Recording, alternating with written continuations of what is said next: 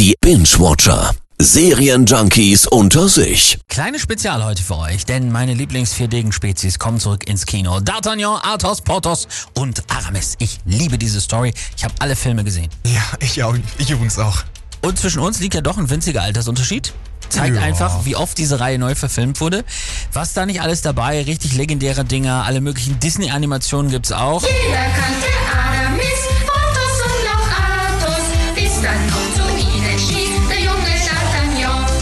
Ding habe ich übrigens nicht gesehen, Gott sei Dank. Jetzt kommt aber ein neuer Film raus, ne? Ja, ganz genau. Die drei Musketiere D'Artagnan. Ich bin Charles D'Artagnan.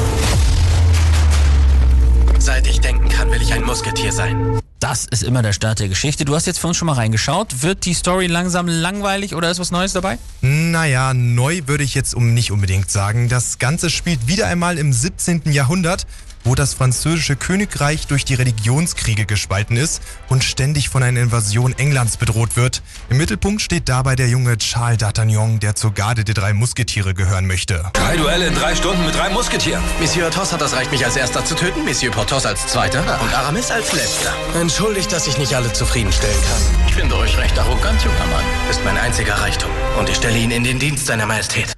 Ach ja, auch diese Duelle gibt's eigentlich in jedem Film. Ich Genau. feiere sie ab. Wie ist dein Fazit? Wie ist der Film?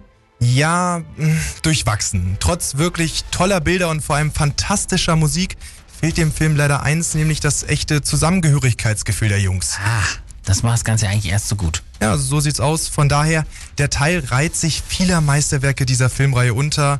Aber was ich krass finde übrigens, Teil 1 der Filmreihe kommt ja morgen raus und Teil 2, My Lady, dann sogar auch schon im Dezember? Ui, das ist ungewöhnlich. Milady de Winter übrigens gespielt vom großartigen Ex-Bond-Girl Eva Green. Also Fans von D'Artagnan und Co. kommen in diesem Jahr so richtig auf ihre Kosten. Für wen arbeitet ihr, Madame? Für den Teufel wahrscheinlich.